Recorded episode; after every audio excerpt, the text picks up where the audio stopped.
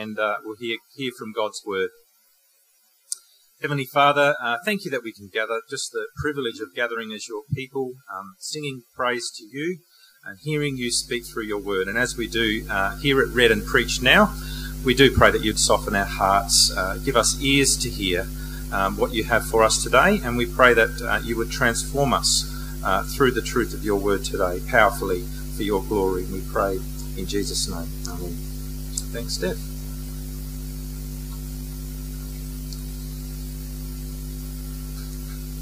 Fortunately, I don't have to read it all.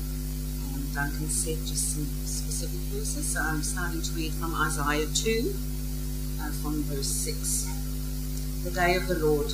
You, Lord, have abandoned your people, the descendants of Jacob. They are full of superstitions from the east. They practice divination like the Philistines and embrace pagan customs. Their land is full of silver and gold. There is no end to their treasures. Their land is full of horses. There is no end to their chariots. Their land is full of idols. They bow down to the work of their hands, to what their fingers have made. So people will be brought low and everyone humbled. Do not forget them. Go into the rocks, hide into the ground, from the fearful presence of the Lord and the splendor of his majesty. The eyes of the arrogant will be humbled, the human pride brought low. The Lord alone will be exalted in that day. The Lord Almighty has a day in store for all the proud and lofty, for all that is exalted, and they will be humbled, for all the cedars of Lebanon tall and lofty, and all the oaks of Bashan, for all the towering mountains and all the high hills, for every lofty tower and every fortified wall, for every trading ship and every stately vessel. The arrogance of man will be brought low, and human pride humbled. The Lord alone will be exalted in that day the idols will totally disappear. People will flee to caves in the rocks and to holes in the ground from the fearful presence of the Lord and the splendor of his majesty when he rises to shake the earth. In that day people will throw away to the moles and bats their idols of silver and idols of gold which they made to worship. They will flee to caverns in the rocks and to the overhanging crags from the fearful presence of the Lord and the splendor of his majesty when he rises to shake the earth. Stop trusting in mere humans who have but a breath in their nostrils. I hold them in esteem. And then from uh, further from 2, in that land, in that day, the branch of the Lord will be beautiful and glorious, and the fruit of the land will be the pride and glory of the survivors of Israel.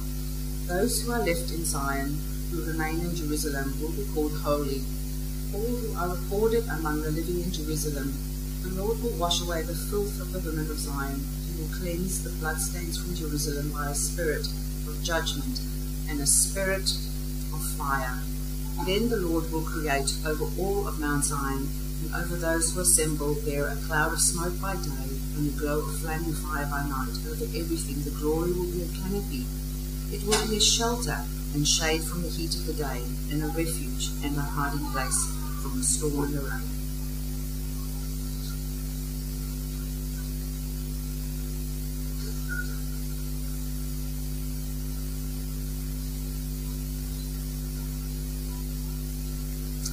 Well, thanks, Steph, for that.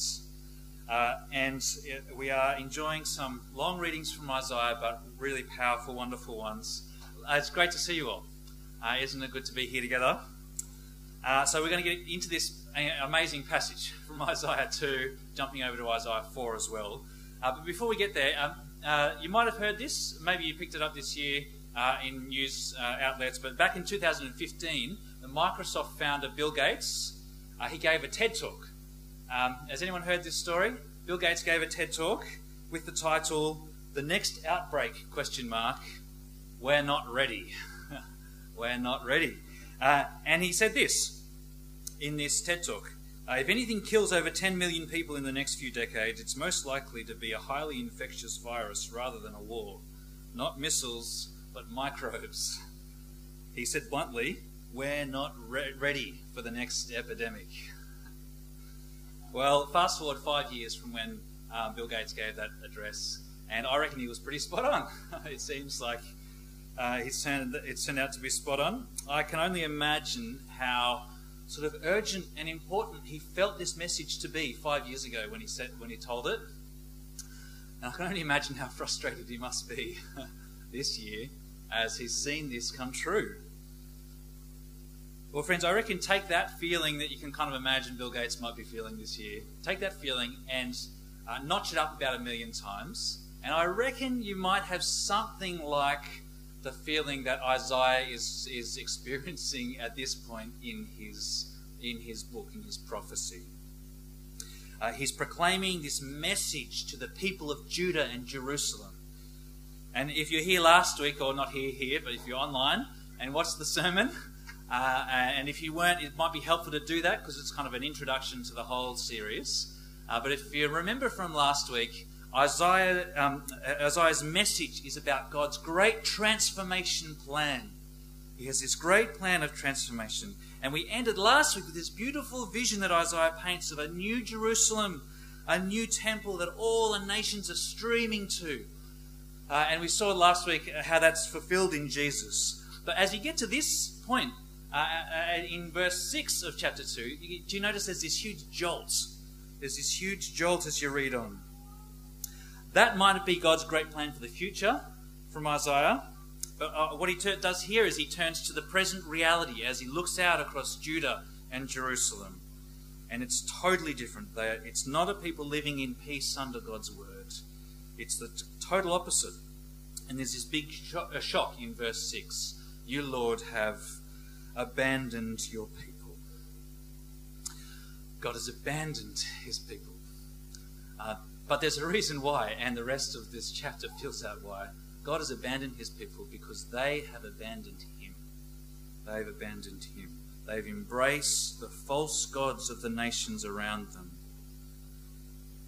Uh, it's a time of real prosperity uh, that Isaiah is preaching this, and you see that in verse 7. Their land is full of silver and gold but while they're economically prosperous, this people are spiritually corrupt. They've abandoned God. And this isn't just a flash in the pan either, like a one off thing, over and over again throughout Israel's history. They have abandoned Yahweh, turning from Him to the idols of the nations around them.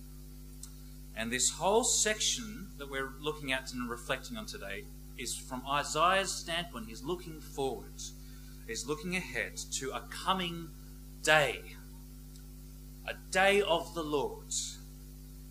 Uh, the Old Testament prophets spoke about this coming day of the Lord when God would come and act in power. He would come and bring about his kingdom in a full and new way. He would bring about his purposes on earth. And all through this section, maybe you noticed it uh, as uh, Steph read it out for us all through this section, there's these repeat of in that day, in that day, in that day. Uh, Isaiah basically has two main messages in these chapters about that day. That day is going to be a shocking, uh, shockingly, a day of real, terrible, and just judgment. Uh, it's going to be a day of judgment. But alongside that, when you get to chapter 4, uh, the tone changes completely. And Isaiah says that day, along, alongside that, that day is going to be a day of beauty and glory and peace and safety. Well, how those two things hold together is a key part of Isaiah. It's one of the great themes of this majestic book in the Bible, and it's ultimately revealed to us in Jesus Christ. But firstly, let's have a look at what Isaiah says about that day. There's a number of things that are, he pulls out uh, about that coming day. The first thing he says is that the Lord is going to humble human pride. The Lord is going to humble human pride. Verse 12 the Lord Almighty has a day in store for all the proud and lofty, for all that is exalted, and they will be humbled. Skip down to verse 17. The arrogance of man will be brought low, and human pride humbled. Our pride, friends, our pride, this desire that's so deep within us to, to elevate ourselves, uh, is so destructive it can be really subtle. It show itself in all kinds of ways. It's toxic to our relationships. But what Isaiah focuses in on here is not the way, not so much the way our pride is self-destructive or destructive in our relationships with each other. Uh, he, he, he focuses in this chapter on the way in which our pride is an offense to God, on that vertical relationship. In a way, in a way, pride is the sin beneath all of our other sin. Uh, because pride is putting ourselves in God's place. It's self worship. And what Isaiah says here is when that pride is placed next to the glory and majesty of God, it is utterly ridiculous. It'd be kind of like just imagine that um, you lived in a, just if you can imagine this, you lived in a cave your whole life with a group of other people, and all you had for light was little candles. Uh, and you had all these squabbles along the way about whose candle was the best and brightest. Uh, then one day, suddenly, suddenly you find your way out of the cave and you enter into a brilliant, sunny, cloudless day with the, uh, the full sun beating down on you. Well, no one is going to be impressed by anyone else's candle on that day. No one. And it's, it's a little bit like that here, right? Isaiah sees a day when all of our pride, all of our human posturing, all of our self promotion and arrogance is brought to nothing in the light of the fearful presence of the Lord and the splendor of His majesty.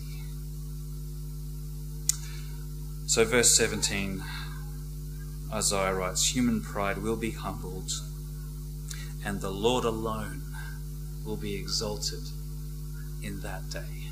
In that day.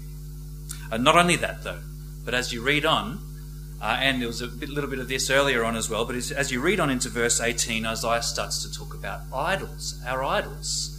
Says the idols will totally disappear in verse 18. Um, uh, one way that pride showed itself in Israel, one way that pride showed itself was that instead of finding their fulfillment in Yahweh, their God who loved and chose them, the one true God, they constantly turned to the idols of the nations around them. So, idolatry is the whole uh, idea of worshipping and serving created things rather than the Creator worshipping and serving created things rather than the Creator. And in Isaiah's day, uh, this was a literal thing idols made of wood and stone. Uh, today, it, that, that's still a reality, but it can look different for us, right? We have our own idols of money or sex or power uh, or a, a whole range of different things. Think created things that are good in, in and of themselves, but when we turn them into idols, when we put them in God's place, they, they just become like fairy floss. You know, fairy floss uh, looks good on the outside, might give you a bit of a buzz, but uh, it never it gives you a moment's enjoyment, but will never truly satisfy you and will always leave you wanting more. That's like our idols. And what Isaiah sees here is that they have no future.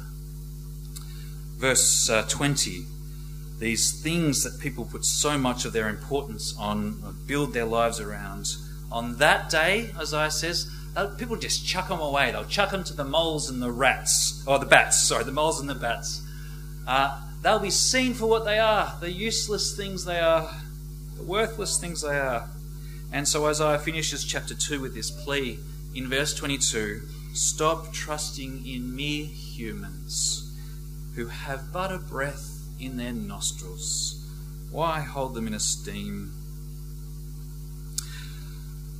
So, friends, pride, arrogance, idolatry, in, trusting in created things rather than the Creator, trusting in humans who have but a breath rather than in the Lord. Isaiah tells of a day when all of those things will be brought low, faced with the fearful presence of the Lord and the splendor of His majesty. Well, we didn't read out uh, chapter 3 together here. Uh, I, I, think our, many of our home groups have done that this week. But in chapter 3, the camera focuses in on Judah and Jerusalem. Uh, and it's a picture of real chaos. God is going to remove their stability. Uh, and there's this crisis of leadership. There's this almost comical scene in um, verse 6. It's uh, almost sort of like this picture of some Monty Python scene or something, where a, a man grabs his brother and says, You have a cloak! You be our leader! Take charge of this heap of ruins! There's this absolute crisis of leadership. It's comical, but it's also deeply tragic. The leaders in Israel were corrupt, unqualified, they oppressed the people. And on that day, Isaiah says, they will be brought to account. Verse 14 The Lord enters into judgment against the elders and leaders of his people. It is you who have ruined my vineyard. The plunder from the poor is in your houses. What do you mean by crushing my people and grinding the faces of the poor? So, this corrupt leadership that leads to the oppression of the poor, Isaiah says, won't be swept under the carpet. God sees it cares about it and will bring it to account. So that's uh, the first part of chapter 3. But then the second half of chapter 3, the scene changes again. Uh, and it's this picture of the women in Zion who, in verse 16, are haughty and proud, uh, who go along with this tide of idolatry and arrogance. And God says they too will have their idols destroyed, the things that they've put their identity in Verse 18, their finery and bangles and perfumes and rings, all of that God is going to snatch away on that day. Well, this day is pretty full on, right? I wonder how you're feeling at this point. Uh, but there is one more vision of that day that Isaiah leads to and finishes with, that all of this whole section is leading up to. Uh, just like last week, do you remember in that first chapter there are these brilliant rays of sunshine bursting through the dark storm clouds? Well, it's the same thing here in chapter 4. As you get there, uh, there's this utter, incredible reversal, a, a scene of complete transformation. Uh, chapter 4, verse 2 In that day, the branch of the Lord will be beautiful and glorious, and the fruit of the land will be the pride and glory of the survivors in Israel. Uh, Isaiah pictures this branch of the Lord. Uh, now, uh, if you're familiar with how that image is used elsewhere in the Bible, maybe your ears are pricking up at this point. Um, later on in chapter 11, Isaiah is going to use this image of a branch to talk about the Messiah, the coming God's promised king. At this point, though, it's probably uh, probably not talking directly about the Messiah, but it's, it's probably more a, a general image. It's in contrast to the chaos of chapters two and three. There's this image of this beautiful branch, this uh, this place of life-giving peace, a fruitful branch to rest under uh, the day of ugliness and revulsion that Isaiah pictures in chapter 3 is replaced uh, by a day of stunning beauty and glory. Isaiah talks there about survivors, those left in Jerusalem. Uh, he's introducing a theme that he'll come back to, and we'll come back to this later on. Uh, that what God is going to do will, will involve judgment, but there'll be a remnant after this judgment, a renewed people uh, and this people in verse 3 will be holy, washed, and cleansed in verse 4.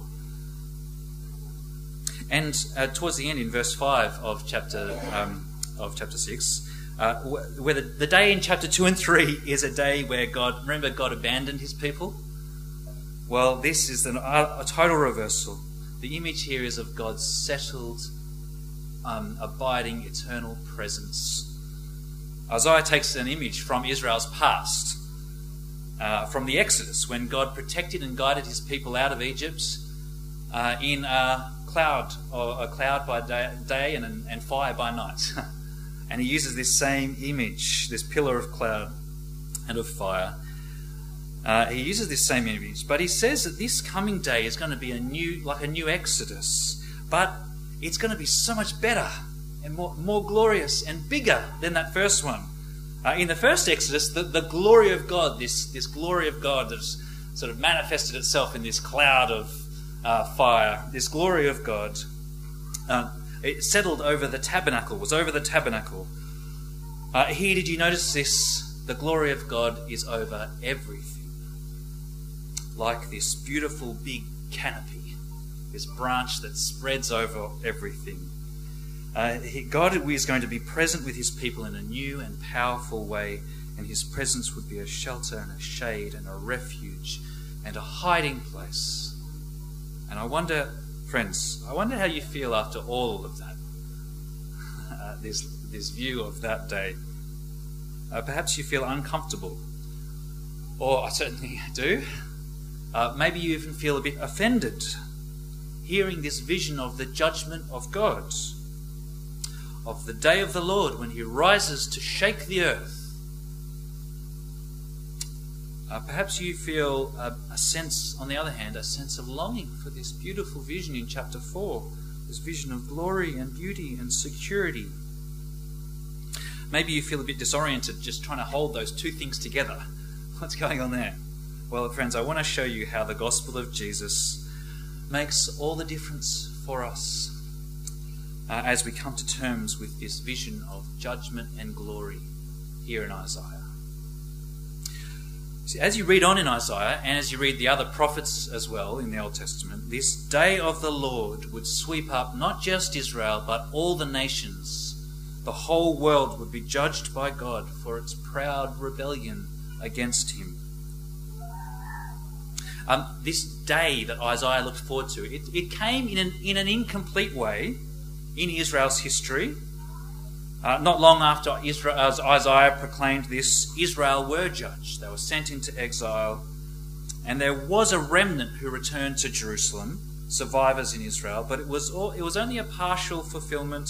It, it never got close to the the glory of what you see in chapter four of Isaiah. It was a shadow of the reality that was to come, and that that came in Jesus. You see, friends, the, the incredible claim of the gospel of Jesus is that that great and ultimate day of the Lord, the day when God would come and act in judgment and glory, the stunning claim of the gospel is that that day has actually already come in Jesus. You see, Jesus doesn't minimize or shrug off at all this vision of the judgment of God. Sometimes uh, we can talk about things like that, can't we? Sort of uh, this distinction between the God of the Old Testament, who is all about wrath and judgment, and Jesus, who is all about mercy and kindness. Uh, Jesus talks more about judgment and hell than anyone else in the Bible, actually. Uh, he doesn't minimize God's righteous wrath on humanity's sin and pride and idolatry. No, friends, Jesus brings such good news not because he tells us to forget about that day at all, not because he tells us to minimize that day.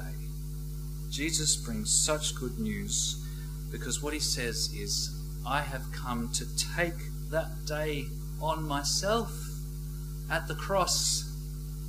That's why I came. I'm facing that day here for you so that you don't have to. So the stunning news of the gospel is that in Jesus that day has is already here. But in Jesus that day is also still coming. Uh, it's a little bit like uh, this. It's a concertina. Uh, you know one of these, these squeeze boxes. Uh, Isaiah looks at it from this angle. Uh, you can see the next. If you go to the next picture, uh, Isaiah is sort of looking at it from one end, and he, he sees it as one sort of shape. he says as one day. But when Jesus comes, he, he splits this into two. He, he, so it looks more like this rather than one these. It's stretched out. Um, he has dragged that last day of judgment and glory into right into the middle of history. But of course, human pride continues, doesn't it? Our idolatry continues, corrupt leadership continues. And while the day of the Lord has come in Jesus, it is still coming in its full and final sense.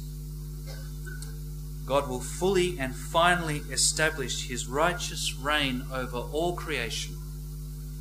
All sin and evil and even death itself will be finally judged and brought to nothing. And So, all of that, friends, means that today is a day of great hope. It's a day of great hope, but it's also a day of real urgency. Uh, as we live in between these first and second comings of Jesus, these days of the Lord. See, that day is still coming. But, friends, today God makes you his great offer in the gospel. Won't be there forever, so don't ignore it if you haven't received it already. Face that day not as one who will be swept up in his righteous judgment, but as one who will be covered by the blood of Jesus. Humble yourself now, because your pride will be brought low on that day. Get rid of your idols now, as they will not shelter you on that day. But there is one who will shelter you, who loves you, and whose nail pierced hands are open to you. Your idols won't satisfy you, but He will. Every anguished cry of your heart will be healed, every longing fulfilled, every joy complete on that day under this glorious branch of the Lord. Well, friends, perhaps, though, for you, perhaps you've already entered under this branch of the Lord through Jesus. And I just want to leave you with this. I, want to encourage you to live with what one preacher, a preacher called Mike Raiter, calls Judgment Day integrity.